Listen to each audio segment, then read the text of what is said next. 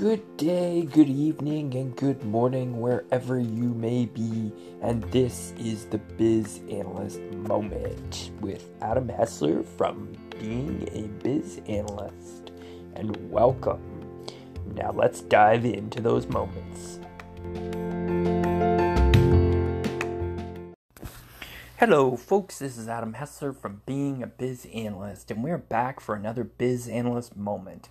So just quickly, like I said in the last episode of the podcast, we are shifting the longer episodes, which usually pair with a Biz Analyst Moment on the same topic, to YouTube. So I have a YouTube channel which has been sort of lying dormant for a long time, and now we've gotten Anchor and other podcast platforms up and running and seem to be doing quite well. We want to move on to the next social media, and the next social media I've chosen is YouTube. So I have a YouTube channel called Being a Biz Analyst, so exact same name, and we will be posting the first long-form episode over there by the end of this week.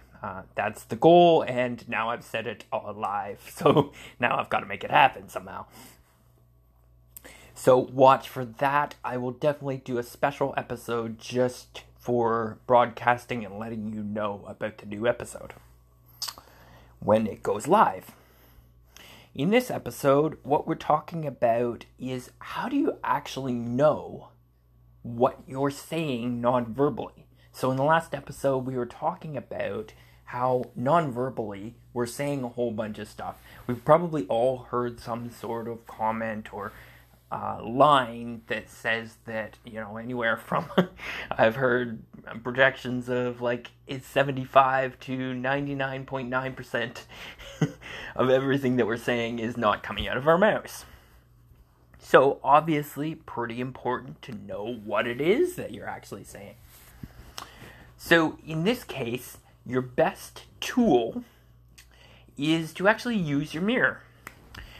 So as always in business analysis, we talk about tools being the things that we use to accomplish something. So usually this might be a piece of software, it might be a whiteboard, it might be something else, it might be a piece of paper and a pen. Obviously tools can be anywhere from very, very low fidelity to very, very high, meaning it's something very elaborate in terms of software. In this case, we have a very low fidelity tool called our mirror. And our mirror actually reflects back what's going on non-verbally. So if you've ever heard the term fake it until you make it, and we'll get into more of this in the YouTube episode, the other person knows that you're faking it.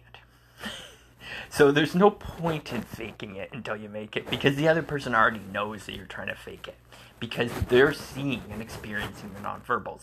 Even if they don't register that they recognize the nonverbals, they're having an emotional and a thought experience of like, okay, I don't believe this person.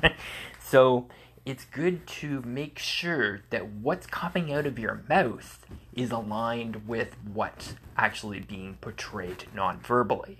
Now, how do you do this? Very simple. Just watch yourself in the mirror.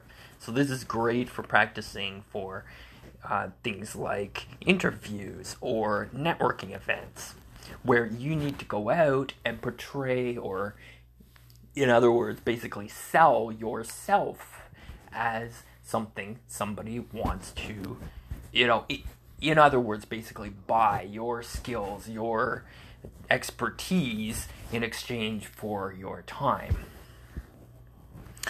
And so you want to be sure that what you're saying is truly genuine and it's not fake, because otherwise you're just going to be sending them a message of discomfort and unwillingness to want to buy. It's sort of like when you go to a website and for whatever reason, you can't even explain it, for some reason you don't want to buy the product from them, you want to buy it from their competitor, and You recognize, though, it has nothing to do with the features and it has nothing to do with the cost. So it's not a tangible thing that you can even put your finger on, but there's just something about the company which makes you think, I don't want to buy from this company. That's the same feeling that you're giving somebody else when you try and fake it until you make it. So this has been another Biz Analyst moment. Thank you very much for joining me. Hi folks, this is Adam. Just a little plug for the course that I have available right now, which is entirely free financially.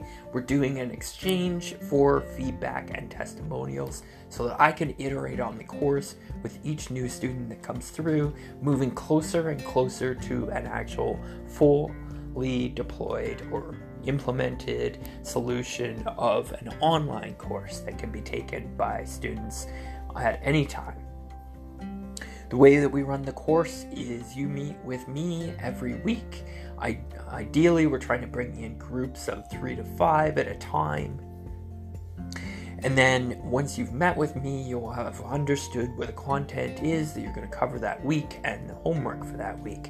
Then we meet back up in the next week and we go over what you learned and then repeat the process.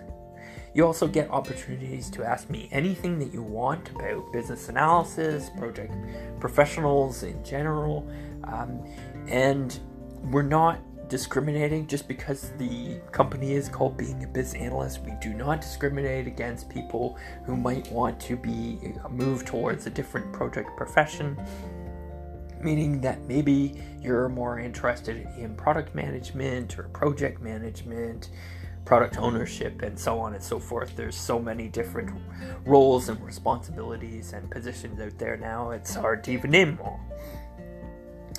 To get the bottom line here, we are accepting of people who want to come in any, with any goal of project professional.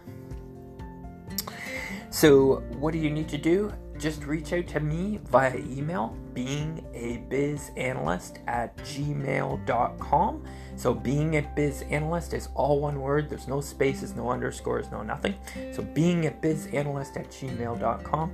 Send me an email. Tell me that you heard about me on Anchor and that you're interested in the course for potential to first steps. Thanks very much and have an amazing day.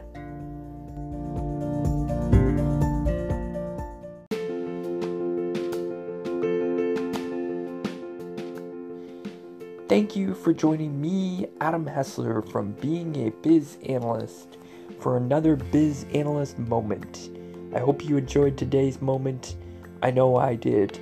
These are the moments of our careers.